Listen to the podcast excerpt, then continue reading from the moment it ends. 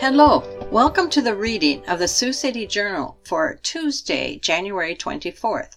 I'm your reader, Dagna. We'll begin with today's mini editorial, which is written by William F. Burrows of Sioux City, and he writes, Thank you to the nine citizens who put their hat in the ring for the County Board of Supervisors vacancy. May the best women win. Again, this was uh, written by William Burrows of Sioux City. Um, this next story is from yesterday's school board meeting, and the headline is Sioux City Public School opposes private school voucher programs. The Sioux City Community School District opposes Iowa publicly funding private schools.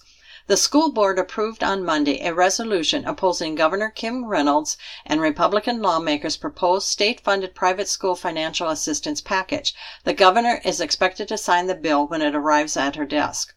The resolution also states this district opposes all forms of educational savings accounts, voucher programs, and additional public funds appropriated for private schools. According to the resolution, carving Iowa's education funding pie into more pieces necessarily means a smaller piece of pie for Iowa's public school students.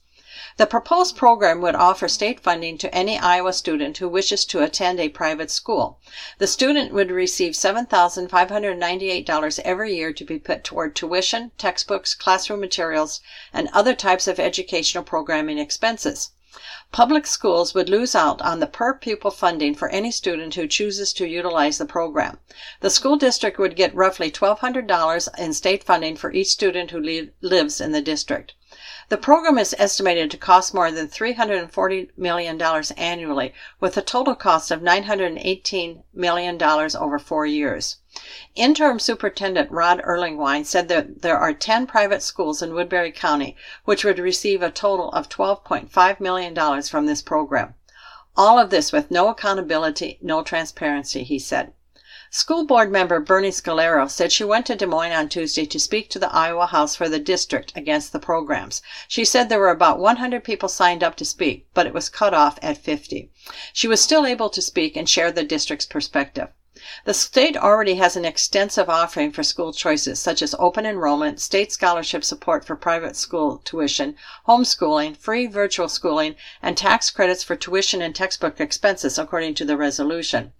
Iowa is ranked ninth out of the 50 states in the nation in school choice by the Heritage Foundation's Education Freedom Report Card. With this ranking predating the expansion of charter schools, tax credits for homeschool, and elimination of open enrollment deadline, according to the resolution. And now a um, accompanying article on that concerning this uh, res, um, this bill. Private tuition aid bill on way to Reynolds' desk. A state funded private school financial assistance package costing $345 million a year is headed to Governor Kim Reynolds' desk, where her signature would seal her top legislative priority in state law. After more than eight hours of debate, the bill passed both the chambers of the Iowa legislature early Tuesday. Reynolds will sign the legislation into law later Tuesday, her office said, during National School Choice Week. The bill signing will come exactly two weeks after the bill was introduced. After the bill passed the final Senate hurdle at around 12:30 a.m., Reynolds celebrated with her fellow Republicans just behind the Senate chamber.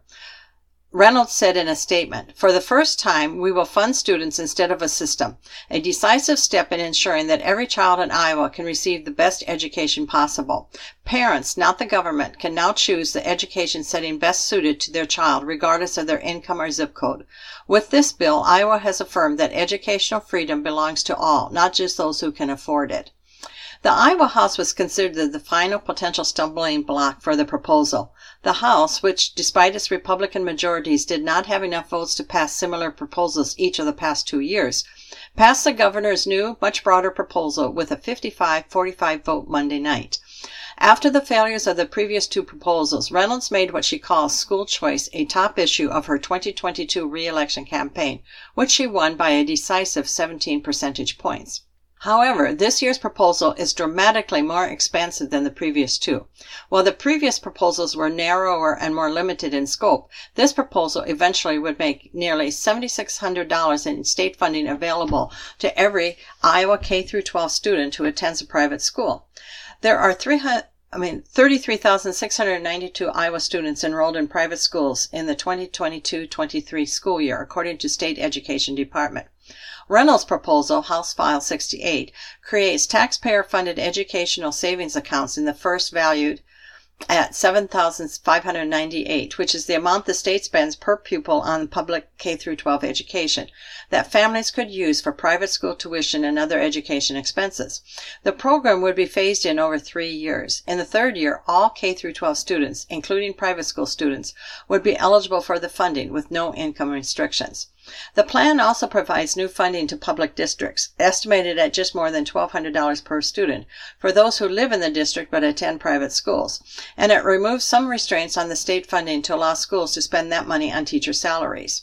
Supporters argued the legislation makes attending a private school possible for more Iowa students, and that taxpayer funding should be used to support any Iowa family who wishes to send their children to a private school. Representative John Wills, a Republican from Spirit Lake and floor manager of the bill in the House, said during the debate if a current public school isn't working for a child, those parents need to have a choice. That's what this bill is going to allow. We don't want to force them to stay in a public school that doesn't work for them, that doesn't fit them, just because of the zip code they live in. Only Republicans voted to support the bill, and nine Republicans joined Democrats in opposition. Applause broke out among House Republicans after the vote. The focus of school choice isn't about schools. It isn't about teachers. It isn't about any of those things. The focus of school choice is about kids, Wills added during the more than five hours of debate in the House. It's about parents having the ability to be in the driver's seat for their kids' sake. This is about parents needing something different. They're desperate. Some parents are desperate for a change. We are going to offer that for them. Opponents counter that the state is responsible for funding public schools, that state programs already exist to help private school students, and that creating a new $345 million annual funding stream for private schools would put future funding of public schools at risk. Critics of the bill also note that taxpayer funding should not go to private schools that are not held to the same reporting requirements as public schools, and because private schools can choose which students to accept and which to reject. Public schools accept all kids. Private schools pick and choose, said Representative Jennifer Konfrst, leader of the House Democrats from Windsor Heights. This is not about school choice. This is about school administrator choice. Democrats derided the program's price tag, saying those funds could better be used to subsidize public college tuition, expand pre through K, oh, expand pre-K access, or boost public school funding. Several Democrats raised the contention that private schools are allowed to turn away or drop from enrollments children with special needs, learning disabilities, or behavioral issues. Public schools are required by law to create individualized education plans for students with special needs, but private schools do not have the same requirement. Representative Heather Matson, a Democrat from Ankeny, said a student in her district with autism named Brandon would likely not be accepted at a private school. She said there is no choice for him because no private school will accept him because of his disabilities. But Brandon is accepted and has teachers and staff who work hard for him in the Ankeny Community School District. Representative Skylar Wheeler, a Republican from Hull who chairs the House Education Committee, said the plan allows parents who do not have the financial means to choose a school that's best for their children. This is about students, it's not about systems, he said. Tonight, in a historic fashion, the state of Iowa is going to uphold and uplift every family in the state. Wheeler called warnings that the plan would lead to consolidation and closure of rural schools doom and gloom, saying the same concerns had been floated with past laws that he said ultimately had little impact on rural schools. Representative Thomas Moore, a Republican from Griswold, and one of the nine House Republicans who voted against the bill, said he voted no because of strong opposition from his constituents. Even though his Southwest Iowa district is strongly Republican, Moore said his constituents were calling on him to vote against the bill. My vote came down to my constituents, he said. I represent them. I don't represent myself, although I was opposed. Moore said he opposed the bill's high price tag and the fact a portion of the taxpayer funding will go to families who can already afford private schools. To me, being a fiscal conservative, to give 33,000 people new money that they have already been spending on their own and don't really need, to me, that's money that we could be using for other purposes here at the Capitol, Moore said. The bill later passed the Iowa Senate by a 31 to 18 vote, with only Republicans supporting the bill and three Republicans joining all Democrats in opposition.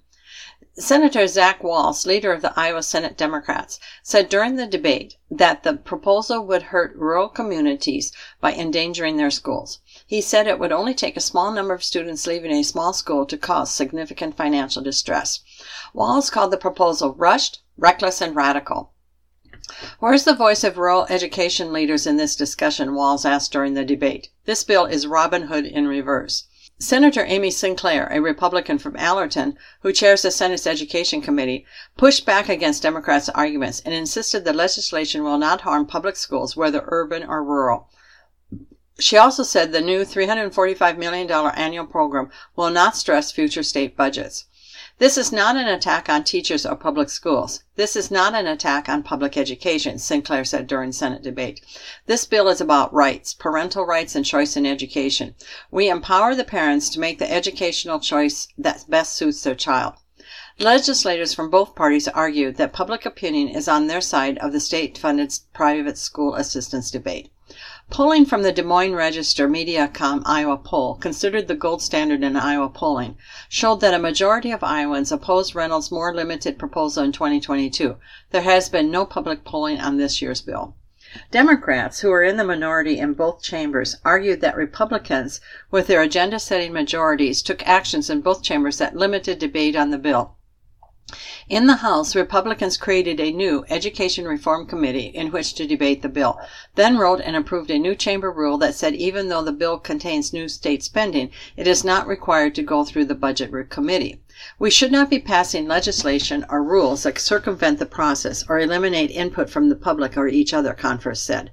To the 39 new members of this chamber, I am so sorry that your first vote is one that circumvents the process and that allows less oversight on incredibly expensive legislation. In the Senate, Republicans used a debate process rule that effectively made it so Democrats could not introduce amendments.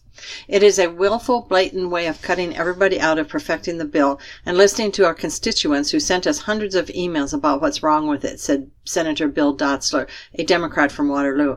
Why wouldn't you want to listen to the public? Why wouldn't you want to listen to somebody who might have a good idea?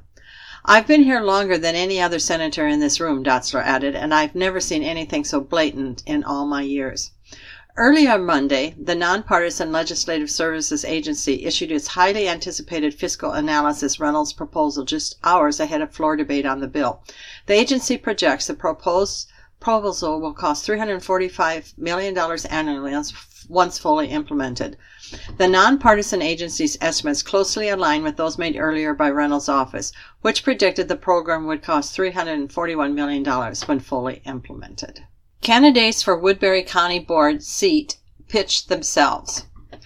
Nine candidates for the open Woodbury County Board of Supervisors seat participated in public interviews on Monday. Each individual was given time to introduce themselves and answer questions from the committee to appoint. The applicants are Jeanette Beekman of Pierson, Chad Benson of Lawton, Charles H. Clark of Lawton, John F. Crick of Moville, Nathan Howman of Correctionville, Willard Bryan McNaughton of Lawton, Mark Nelson of Correctionville, Barbara Sloniker of Sioux City, and Todd Week of Lawton. A random order was chosen for the interviews. The vacant seat was previously held by Rocky DeWitt, who resigned after being elected to the Iowa Senate. A committee made up of Treasurer Tina Bertrand, County Attorney James Loomis, and Auditor Pat Gill are in charge of the appointment process and conducted the interviews. An individual will be chosen at 10 a.m. on Tuesday at the Board of Supervisors meeting. The individual will then be sworn in at 3:15 p.m. the same day. John F. Crick of Moville is currently retired. He served in the U.S. Navy for four years and served on the Woodbury County Fair Board and Woodbury Central School Board. He is currently on the City of Moville Zoning Board. Crick worked as the director of the Moville Ambulance and Rescue for 45 years and responded to the Flight 232 crash in 1989. He was part of the team that extracted the pilots from the cock cockpit. He said he is fiscally conservative and his experiences on the school board working with the budget and negotiating with people would be beneficial. Jeanette Beekman of Pierson is currently the city clerk for the city of Pierson and the treasurer of the Pierson Volunteer Fire Department. She is also currently the secretary of the Woodbury County Solid Waste Agency. Beekman said as a rural resident, she believes she could bring a unique perspective to the board, along with her history working in government, especially in the areas of budgets and accounting. To me, the Board of Supervisors should be more public service than political, she said. She said she is someone who digs in and doesn't give up. She is working with the city of Quimby to help them bridge a $70,000 deficit in their budget and manage their finances. Charles H. Clark of Lawton is a sixth generation farmer and equipment operator for the Woodbury County Roads Department. If chosen, Clark plans to resign from the Roads Department. Clark said many of the skills he uses at his farm are applicable and beneficial to the board, such as working with others, various management skills, and humility. He said the top asset he, asset he would bring to the board is his nine years of experience with the roads department. I can bring a lot of good insight into what goes on and what they need and maybe why things do fail sometimes prematurely, he said. One of the areas of the county Clark wants to focus on is improving some of the blacktop roads throughout Woodbury County due to steep embankments and a lack of shoulders. When accidents do occur there, he said it often causes rollovers and sometimes fatalities. He said he would have to abstain from any discussion of wood turbines as his family has decided to put some on their farm. Barbara Sloniker of Sioux City is currently the Executive Vice President of the Siouxland Chamber of Commerce and the Director of Airport Marketing at the Sioux Gateway Airport.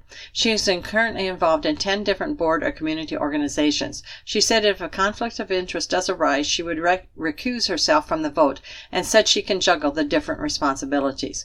She said she has heard from citizens that they want an additional voice with ex- increased perspective and balance, experience, and fiscal discipline, which she believes is well she is well suited for. Sloniker said her vision of the county is to have a good quality of life, fiscal discipline, and strategic economic development. Mark Nelson of Correctionville is the owner and operator of Hungry Canyon Cattle Company and farm manager at barn and feedlots. He is currently involved with eight different community organizations, including the Woodbury County Farm Bureau as director and treasurer, and the Woodbury County Cattlemen's Association as director and president. If chosen, he would have to step back from leadership roles in both organizations due to their bylaws. Nelson has been vocal in the county and at Board of Supervisors meetings on a variety of issues, including the wood, wind turbine issue, and co organized a petition against the turbines. He said he wants to be a servant leader by listening, understanding, having empathy, and opening the conversation for others. Todd Wick of Lawton is currently the construction site superintendent at the Woodbury County Law Enforcement Center. He previously worked for 30 years as an employee of the Woodbury County Sheriff's Office and ran for sheriff in 2020. His father is Ron Wick, chair of the Woodbury County Law Enforcement Center Authority. Weeks said he has spoken with his current employer, the Baker Group, and was told they would work around the supervisor's schedule if selected. He said he knows every corner of the county and wants to continue to serve the residents. I pride myself in not making snap judgments. I believe in building sustainable budgets without cutting services. I will promise to be the voice for the rural part of this county, he said. Nathan Heilman of Correctionville currently works for Diamond Installation. He served Correctionville in a number of roles, including council member, mayor pro tem, and mayor until 2021. He said he did not rerun for mayor and decided to take time away from politics, but he said he missed it. While mayor, he attended a variety of board and commission meetings, including the 911 Commission, Emergency Management, Assessor Budget Meetings, and Area Solid Waste Board. He said economic de- development is a huge need for small towns. He said many of the small towns need direction on what they need to do to be more attractive. Chad Benson of Lawton is currently a teacher with the Sioux City Community School District. He said he has no political or personal agenda and only wants to serve on the board and help taxpayers. He said he wants to allocate the tax dollars where it has the best impact on the county. He does not support wind turbines or pipelines, but he wants the county beautiful and safe for future generations. Benson said access to mental health is an issue that faces Woodbury County residents. It is an area he wants to dig into as a supervisor. Willard Brian McNaughton of Lawton is the owner of Max H. Vac sheet metal shop and owner of Echo Point Learning. He is currently a Banner Township trustee. McNaughton wants to focus on the Woodbury County Law Enforcement Center, increase social programs and intervention programs, rural development, support the rural ambulance and fire departments. He said he would prioritize these issues by first focusing on what the county is currently doing, second would be making easy changes, and the third would be to start a project in advance instead of after they are needed. Heilman and McNaughton ran with DeWitt and four others for the seat in 2016. Laurel murder case sent to county court for hearing. Prosecutors must show evidence that Carrie Jones fatally shot a Laurel, Nebraska man inside his home before her case can proceed to district court. District Judge Brian Meismer on Monday granted a defense request for a preliminary hearing in county court to determine if there's probable cause that Jones committed first degree murder and other crimes before she can be bound over to Cedar County District Court for arraignment. The hearing was scheduled for February 15th. Prosecutors in December filed a complaint charging Jones, 43, of Laurel, with first degree murder, tampering with physical evidence, and being an accessory to a felony directly in district court rather than in county court as is the usual procedure. Jones has a right to a preliminary hearing first in county court, and her attorney, Douglas Stratton, requested the hearing Monday at what was scheduled to be an arraignment in district court. Meismer also granted Stratton's motions for the appointment of an additional attorney to represent Jones and to receive a copy of the search warrant and affidavit the state used as a basis for the charges against Jones. Those documents were filed under seal because they contained significant details of the investigation. Assistant Nebraska Attorney General Corey O'Brien objected to neither motion, but asked Meismer to ensure the affidavit remained sealed after Stratton received his copy. If details in those documents were made public and reported by the media, O'Brien said, it could jeopardize the right of Jones and her husband, Jason Jones, who also faces murder charges, to receive a fair trial in Cedar County or nearby counties if the trial were to be moved because it was determined an impartial jury could not be seated in Cedar County as a result of the extensive media coverage the case has received. We'd probably be looking at taking this case out to Scotts Bluff if the affidavit was unsealed, O'Brien said. Carrie Jones is accused of killing Gene Twiford in his home at 503 Elm Street in the early morning hours of August 4th, when the body of Twiford, 86, his wife Janet, 85, and their daughter Dana, 55, were found shot to death in their burning home. The bodies were discovered shortly after firefighters and police who responded to an explosion and fire three blocks away at 209 Elm Street found the body of Michelle Ebeling, 53, who also had been shot. According to court documents, Jones destroyed or concealed physical evidence after the shootings and hid her husband in an effort to prevent his arrest. She was arrested December 16th and remains in custody on a $1 million bond. Jason Jones, 42, who lived with his wife across the street from Ebeling, was arrested at their home about 24 hours after the bodies were discovered. He is charged with four counts each of first degree murder and use of a firearm to commit a felony, and two counts of first degree arson. He is accused of shooting all four victims and setting the two houses on fire. O'Brien last week filed notice that the state will seek the death penalty against Jason Jones noting aggravating circumstances that he committed several killings at the same time and also killed to conceal the commission of another crime or to conceal his identity. Jason Jones also had been scheduled to be arraigned Monday, but his attorney filed a waiver of an appearance last week and advised the court Jones would not be entering a plea because he would file a motion to quash sections of Nebraska's death penalty statute as unconstitutional. In the, in the motion filed Friday, Todd Lancaster of the Nebraska Commission on Public Advocacy argued the prosecution's decision to seek the death penalty is arbitrary and violates the due process and equal protection clauses in the United States Constitution. The state's death penalty statute also violates the Constitution because the defense is prohibited from presenting mitigating evidence to jurors to weigh against aggravating factors used in arguing for the death penalty, and a jury is not allowed to decide if a defendant will be sentenced to death. Lancaster also said Nebraska's death penalty statute is unconstitutionally vague. A hearing on the motion to quash is scheduled for February 27th in Cedar County District Court. Jones is being held without bond at the Nebraska Department of Corrections Reception and Treatment Center in Lincoln, where he continues to receive treatment for burns received in the incidents. Sioux City Council schedules a hearing for Riverside Recreational Sports Complex.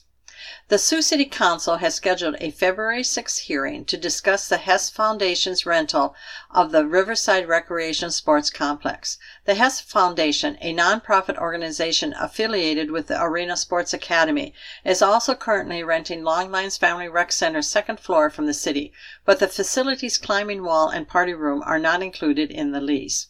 City staff had recommended the City Council to award a lease agreement to the Hess Foundation because it had higher registration numbers than Westside Little League and would need to utilize a great number of fields. When City staff met with representatives from both sides on January 6, the Hess Foundation said they had commitments for 52 softball teams, with the possibility of adding another 20 teams. The Westside Little League said it had 12 individual registrations. Also, during the January 6 meeting, the Hess Foundation said they would need all six Riverside Complex fields at other locations. During Monday's meeting, Council member Matthew O'Kane expressed disappointment over how the situation had been handled. Mayor Bob Scott agreed. This should never got to where it got, he said. This ought to be about kids, not about personalities. In other news, JEO Consulting Group and Sioux City Engineering Department presented a $51 million plan to reconstruct some of downtown's most at risk water lines, sewer lines, and storm lines. Some of the city's current infrastructure has been in service for as long as 136 years. The downtown infrastructure plan will be broken down into more than 25 individual projects and be completed over a 10 to 20 year time period. Merrill man who killed stepson dies in prison. A Merrill, Iowa man sentenced last fall to life in prison for killing his stepson has died in prison. The Iowa Department of Corrections said Thomas Knapp, 84, died Thursday of natural causes while in hospice at the Iowa Medical Classification Center, where he had been housed for a chronic illness. A Plymouth County jury in September found Knapp guilty of first degree murder and willful injury for the May 11, 2020 shooting death of 51 year old Kevin Jurczak in their rural Merrill home. Knapp also was found guilty of willful injury and two counts of domestic abuse assault for beating his now ex wife, Darlene Knapp, just before the shooting. Thomas Knapp was sentenced in October to life in prison without parole. Darlene Knapp testified at trial that Thomas Knapp was mad at Jurczak, blaming him for knocking over a bird bath in their yard. Later that morning, Darlene said she went to Thomas's bedroom where he punched her in the face and struck her with a wooden exercise bar, breaking her left hand. Jurczak came to the door and closed it after his mother left and held it shut so Thomas Knapp could not pursue her. Knapp grabbed a 20 gauge shotgun he kept in his room and shot Jurczak through the door, striking him in the abdomen. Jurczak struggled staggered into the living room and collapsed on the floor. Knapp came out of his bedroom, walked up to Jurczak, and shot him a second time in the chest while Darlene watched. At trial, jurors heard recordings of Thomas Knapp's interviews with authorities in which he told them Jurczak had intentionally aggravated him for years. Rock legend Alice Cooper coming to the Tyson on May 7th. Rock legend Alice Cooper will be bringing his Too Close for Comfort tour to the Tyson Events Center at 401 Garden Drive on May 7th. Alice Cooper has pioneered a grandly theatrical brand of hard rock that was designed to shock. Drawing equally from horror movies, vaudeville, and garage rock, his stage shows featured everything from electric chairs, guillotines, and boa constrictors. Texas Tickets will go on sale at 10 a.m. Friday at primebanktix.com, tysoncenter.com, or by visiting the Prime Bank box office at the Tyson Events Center. Crescent Park Elementary Building could face demolition. Crescent Park Elementary could potentially be demolished to make way for a new apartment complex if the school district accepts an offer to buy the property submitted by a developer. If that doesn't pan out, it could be converted into historic apartments similar to some other older buildings in Sioux City, or it could become a new space for the urban native center. The district received two bids for the Crescent Park property at 114 West 27th Street. The school board set a public hearing for February 13th for community members to provide input. The high bid was submitted by Koskovic and Murphy Developments of Sioux City, who offered the Sioux City's Community School District $150,000 for the property. They plan to demolish the building and instead build one or two three story apartment buildings. Kosovic and Murphy Developments recently developed the District 42 apartments in Sunnybrook and the Elk Creek housing subdivision. Currently, they are building a 24 unit apartment complex in the Morningside area. The developer was also behind the redevelopment of the former Metz Baking Company plant on Highway 75. The other bid was $110,000 submitted by Arch Icon Development and Construction, who plan on remodeling the building into an historic apartment complex. Arch Icon renovated the Central High School annex into the Aberdeen Apartments and the Everett Elementary School building into an apartment complex. They originally billed one, bid at $110,000 with a contingency that they would offer up to $1,000 more than the competing offer, up to $140,000. Facilities and Maintenance Director Tim Paul said they offered to change the cap to $200,000. District Legal Counsel Dan Moore said the district could entertain other offers during the public hearing on February 13th. The district does not have to take the highest, best offer and can consider other factors such as if they want to keep the building. The Urban Native Center also submitted a non-purchase proposal to the district to use the building for expanded services to both children and community members. The center would remodel the building to provide a safe learning environment for children and community members while also teaching various activities and culture, Director Val Uken said in the proposal. It will also expand outreach opportunities and mental health support. The space would be used to create a preschool room, a sensory activity engagement room for students to learn about nature, technology, and art, a dance room, relaxation room, library, elder craft room, gym and lunch room, elder meeting room, community education classrooms, other classrooms for crafts and activities such as music, adult art, community computer labs, sewing and horticulture, outreach and administrative space, and therapy rooms. The proposal states the building could be complete by late October. The aging facility was built in 1920 and is by far the oldest school building in the district. The school closed in 2016 when Perry Creek Elementary opened, combining students from Crescent Park, Lincoln, and Clark Elementary. Paul said if he had to grade the building condition between an A and an F, he would give it a D. The reason it would achieve that grade is the boiler system in the building is an old steam boiler system that is going to need some upgrades, he said. The building is also not ADA compliant and has no air conditioning. Prior to hosting Hunt Elementary students, the building held Bryant Elementary students while the new school was built. The district has sold a variety of former school buildings to the public and has become churches and apartment complex over by the new owner. You are listening to the reading of the paper uh, of the Sioux City Journal for Tuesday, January 24th on IRIS, the Iowa Radio Reading Information Service for the Blind. There are no obituaries in today's paper. We'll now move to um, some Nebraska news. Ricketts officially takes his seat in the Senate. Former Governor Pete Ricketts was sworn into office as Nebraska's newest U.S. Senator on Monday and immediately pointed to tax reduction, expansion of trade opportunities for agriculture producers, and a determination to stand up the to the Chinese Communist Party as among his priorities. Ricketts was formally sworn in by Vice President Kamala Harris in a brief ceremony with his wife, Susanne Shore, other family members, and family and friends watching the event from the Senate gallery. Nebraska Senator Deb Fischer escorted Ricketts to the front of the Senate chamber to take the oath of office.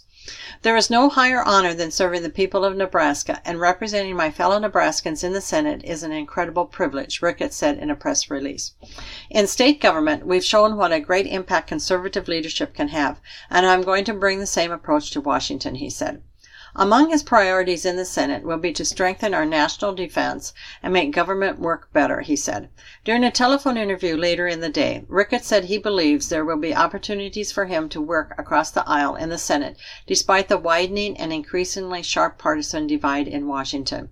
Ricketts said he absolutely can work with Democrats on a lot of issues between the 40 yard lines, including support for agriculture, trade, and opposition to the Chinese Communist Party. A number of Democratic senators approached him during the day, he said. Asked what he believes might be the most memorable about this day. Ricketts said he was struck by the awe he felt entering the nation's capital for the first time as a senator, to be part of the body that the founders designed. I was not expecting that, he said. I was always in awe of the state capitol, and it was the same feeling I felt when I entered the capitol in Lincoln for the first time as the elected governor, Ricketts said. Ricketts is bringing the Senate back to its full 100 person strength, said Republican leader Mitch McConnell, who welcomed Ricketts on the Senate floor after he was sworn into office by Harris. The Republican is joining the Senate as a Democrat Democrats navigate a 51 49 majority, having gained one seat in last year's election. Ricketts' arrival in Washington places a former governor in a Nebraska Senate seat for the first time since Mike Johanns completed this, a single term in 2015. Four of the five members of Nebraska's congressional delegation, all but Representative Don Bacon, have now have now have moved on to Washington from state government. Fischer, Representative Mike Flood, and Representative Adrian Smith all emerged directly from the legislature. For Ricketts, the appointment to a Senate seat by Governor Jim Pillen fulfilled an unsuccessful quest he first began in 2006 when he was the Republican nominee for the Senate held Senate seat held by Democratic Senator Ben Nelson.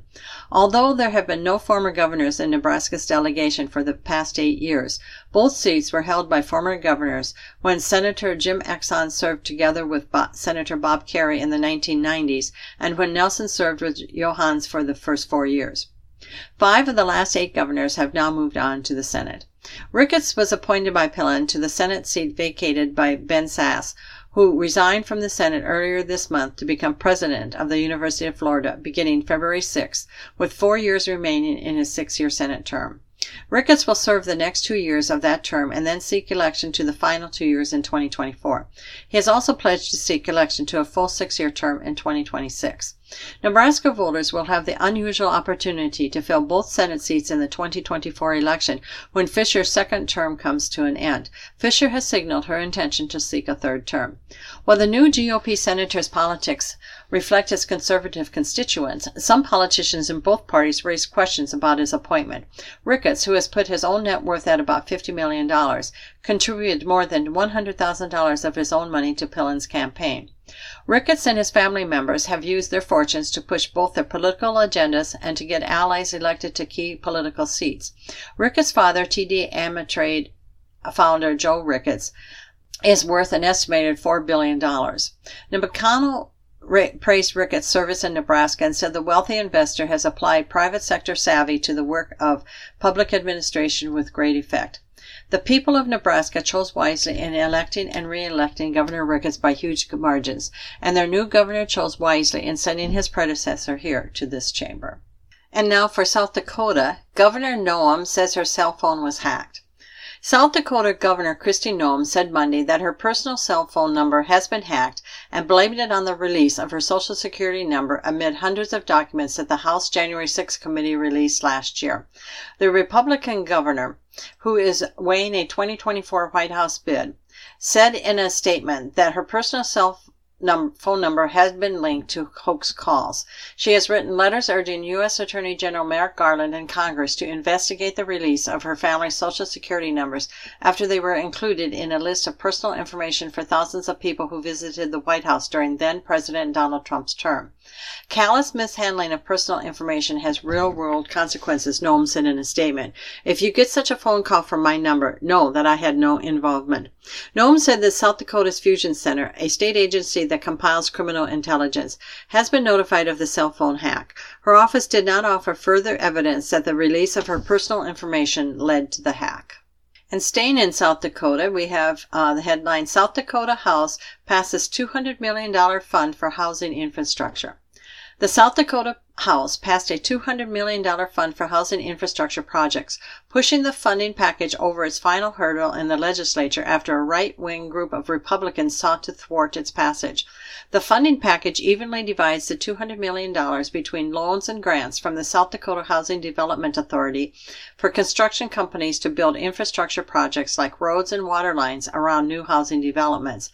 It uses $150 million of state general funds and $50 million in federal funds from the American Rescue Plan. It is one of the first pieces of legislation to clear the Republican controlled legislature this year and cont- includes an emergency clause that would allow the money to be distributed immediately after Governor Kristi Noem signs it. The distribution of the funding has seen delays since amid a political fight between a right wing group of lawmakers and the Republican governor. Last year, the Republican controlled legislature, against the governor's wishes, allocated the funds to the South Dakota Housing Development Authority rather than the governor's Office of Economic Development. The Housing Development Authority, however, declined the money because it did not match with its mission of providing housing for low and moderate income people and made the funding available regardless of income level. Republican Representative Roger Chase, who carried the bill in the House, said he heard from many communities last year that had to halt housing projects until the funding could be distributed. The legislature has sought to spur housing development amid a labor shortage in the rural state. This is an important economic development tool that we are creating, he said. The governor and Republican legislative leaders aim to speed a fix to the issue through the State House this year and included an emergency clause that would allow the money to be sent, spent ahead of the spring construction season. It faced a final legislative vote in the House last week, but a right wing group of lawmakers sought to stop the funding. On Monday, some House lawmakers appeared determined to halt passage of the funding package, even if it meant by only a few minutes. A group of right wing lawmakers pushed multiple amendments to the bill, inducing rounds of votes and debate that stretched into the late afternoon. Republican Representative Jon Hansen derided the package as big government spending that would subsidize a construction industry already seeing plenty of growth. Republicans opposed the bill also harped on where the money would be spent. Republican Representative Phil Jensen, who opposed the bill, also accused his fellow GOP member Chase of engaging in a conflict of interest by carrying the bill because he works as a real estate in the real estate industry as a broker. Republican House Speaker Hugh Bartels overruled Jensen's objection. The bill, which passed Monday on a 54 16 vote, gained the two thirds majority needed to enact it immediately. And also in South Dakota, South Dakota lawmakers push optional curriculum. A group of South Dakota lawmakers pushed forward an initiative on Monday that offers a optional social studies curriculum for K through 12 and university students rooted in American exceptionalism and the founding ideals of the U.S. Programs offering similar educational models have been explored in other states, like a Michigan based program from conservative Hillsdale College that has found support in South Dakota, Tennessee, and Florida lawmakers. But the Center of American Exceptionalism out of Black Hills State University, South Dakota's largest teacher preparation institute, would present a state funded one. The bill passed through the House Education Committee, which recommended it go to the state budget making process. Should the bill be enacted, it would be the first of its kind and would involve the center developing public university courses comparing the United States with socialist and communist nations and overseeing a K 12 social and civic curriculum from the Center uh, for Civic Education called We the People, the Citizen and the Constitution program. Prime sponsor, Republican Representative Scott Odenbach, emphasized that the 150 million $150,000 bill aims to balance critical thinking with a love for the United States. He said when the students graduate from institutions, they should love America. Black Hill State University political science professor Nicholas Drummond praised the center's proposed goal of creating a unified history by generation generating hope for the future based on founding ideals. He argued the country is going down two paths, one of excessive individualism and another of war and identity politics. I spent far too much time studying the decline of this country, Drummond said. It leads us away from the, a conception of a national interest in the common good. Odenbach referenced Governor Kristi Noem's recent enthusiasm for social studies that embrace the nation's founding ideals. He also argued it would help school districts avoid education material companies that can charge the state $400,000 to implement even just one content area. Jonathan Zimmerman, an education historian at the University of Pennsylvania, said that American exceptionalism has long been a rallying call on the political right, but he was not aware of anywhere else where such an educational goal has been enshrined in law. He added that liberals have also embraced ideals like equality and human rights that are detailed in the nation's founding documents.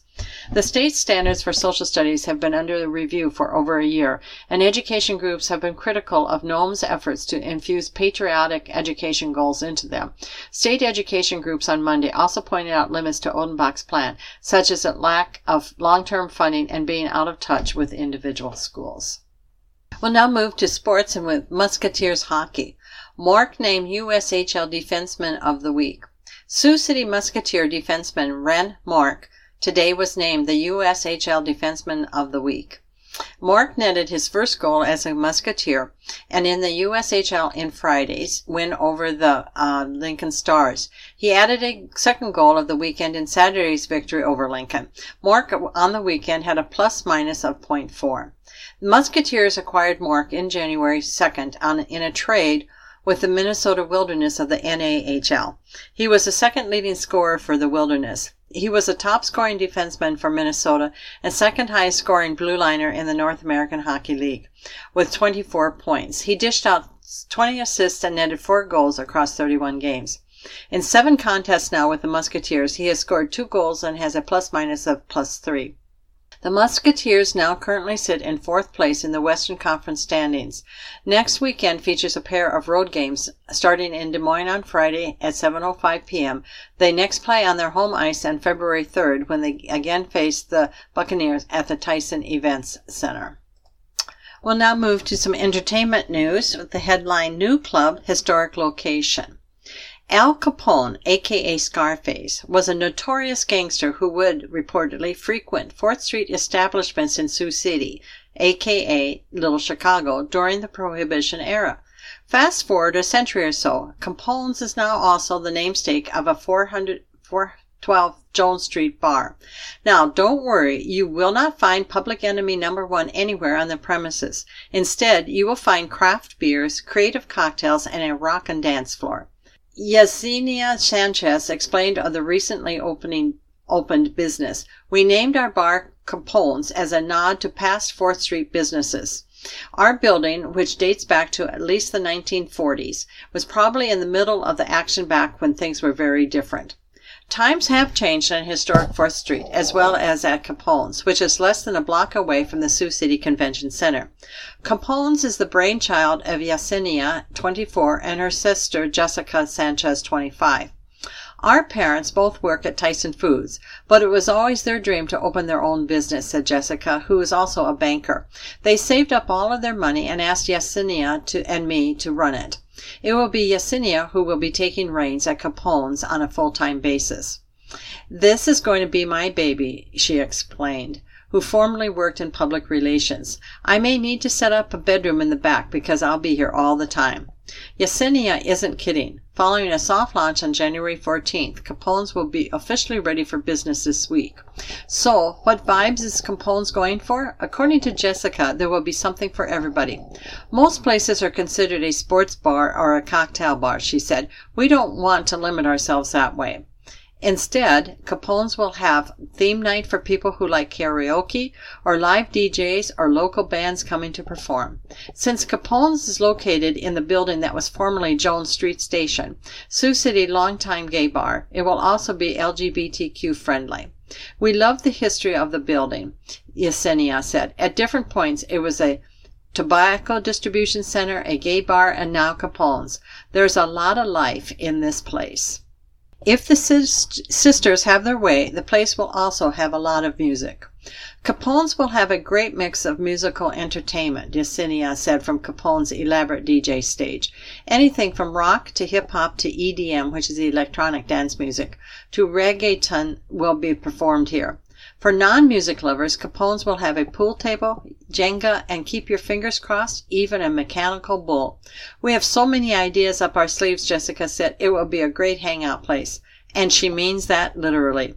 Capone's may also have a dedicated space for aerial yoga. Wait, isn't that when people do yoga poses while being assisted with the silk hammocky thing? Yep, this is definitely on the sisters' wish list. But bars make their name on the quality of their drinks. In that respect, Capone's will also follow a something for everybody model. We will have bottled beer, tap beer, as well as craft beer from local breweries, Yesenia said. I'm also looking forward to making imaginative cocktails a person can't get anywhere else. Speaking of imaginative drinks, Capone's will also have a full line of Mamamitas, which is a hard seltzer for that is made with real tequila, sparkling water, and natural flavors. Personally, I'm not much of a drinker, Yesenia said. I like Mamamitas because they are lighter and more refreshing since it's a seltzer. Following in that line of thinking, she will also be creating a menu of mocktails for people who prefer not drinking alcohol. We want to create an atmosphere where you don't have to drink to have fun, Yesenia admitted. Huh? We both we bet both Alejandro and Maribela are pretty proud of their entrepreneurial daughters. This is truly a family effort, Jessica said. Thank goodness we have a big family. Over the past few years, Yesenia has traveled both the East and West Coast for a company that that runs the biggest bounce house in the world. I've done television. I've met with so many people and visited so many large cities, she said. Once I got out of school, I was ready to live and work in a big city with everything in it. Yet Yesenia jumped at the chance to be close to family again. I had to leave the area in order to really appreciate it, she said. Sioux City may be small in size, but it has plenty of big city conveniences. Remember, if Al Capone had a fondness for Sioux City, it must be a happening place. Actually, Yesenia Sanchez would be satisfied if her family's bar was simply a chill place to kick back and enjoy a drink. Capone's will have something for everyone, she said. We want to keep it that way. And now some briefs on upcoming events. Pet Rock, a cover band specializing in 1970s era soft rock, will perform at Hard Rock Hotel and Casino Anthem on March 17th. Based out of Iowa and Omaha, Pet Rock perform iconic songs like Take It Easy and Brandy while dressed in wigs and bell bottom jeans. Tickets are on sale at hardrockcasinossioux or in person at the hotel's Rock Shop. All events at Anthem are for people 21 and older. Killer Queen, a tribute to Queen featuring Patrick Myers as Freddie Mercury, is coming for a performance at the Orpheum Theater on October 15th. Killer Queen, which performs music made popular by the legendary rock group Queen, first started public shows at London University. In 2016, they began performing in the United States. Since then, Killer Queen has headlined arena shows in the United States as well as Great Britain. Tickets are on sale at orpheumlive.com or at the Tyson Events Center's Prime Bank box office. And then rock star John Waite is coming to perform at Hard Rock Hotel and Casino's Anthem on March 25th. Waite, a Lancaster, England born performer with a career that spans more than 40 years, is best known for such hit songs as Head First, Back on My Feet Again, and Missing You. Tickets are now on sale at hardrockcasinossioux or in person at the Rock Hotel's Rock Shop. And again, all Anthem events are for audiences 21 and older. And now we move to Dear Abby. My brother passed away. He and my sister in law had a good marriage. A month after his funeral, my sister in law gave her kids their father's clothes, instructed them to go through them, keep what they wanted, or sell or donate the rest. It has been barely a year. Now she's redecorating their house, painting, taking down pictures, and buying new furniture. This bothers me greatly. I'm so hurt that everything is being changed. It's like she's trying to erase him all within a year. Should I ask her why everything is being changed and disposed of so soon? And how should I and should I feel so hurt about this? Signed, unsure how to feel. And the response Your former sister in law appears to be more pragmatic than sentimental, and there is nothing wrong with that. She knew her late husband could no longer use his wardrobe and saw no reason to keep the items hanging in the closet. That she offered his clothes to her children was appropriate. Now, that she is now making changes to the house is not unusual. People are cautioned not to make important decisions for about a year after a spouse passes, and your former sister in law has wisely refrained. If you want to ask her why she's changing things, do so in a non accusatory way that won't offend her. I suspect that you are feeling hurt because you are not ready to accept that your brother is gone forever.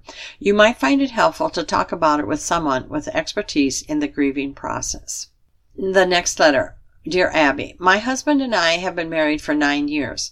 While we were dating, he was kind, considerate, and loving. After we married, he turned into a chronic complainer, something he later confessed he had been hiding while we dated.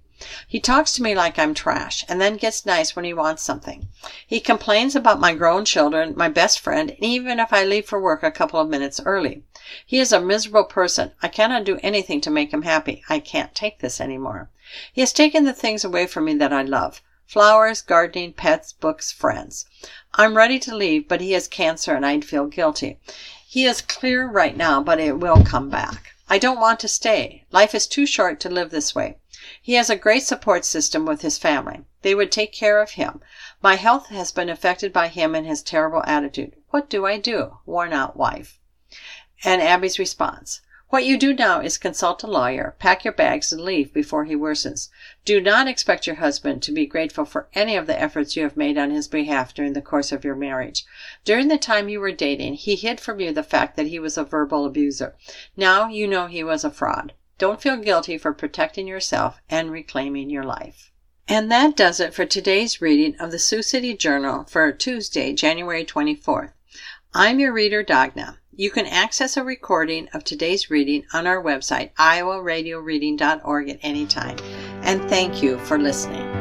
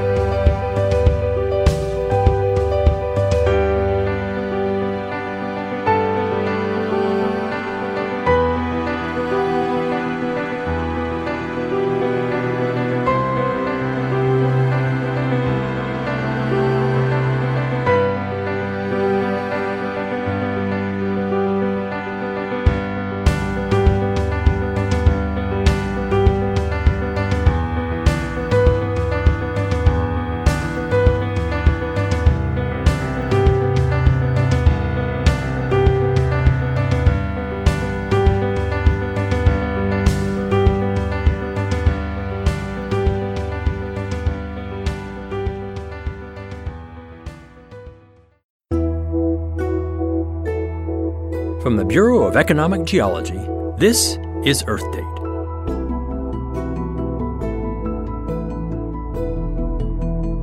Shortly after modern humans arrived in Europe, the Neanderthals disappeared, and scientists think we had something to do with it.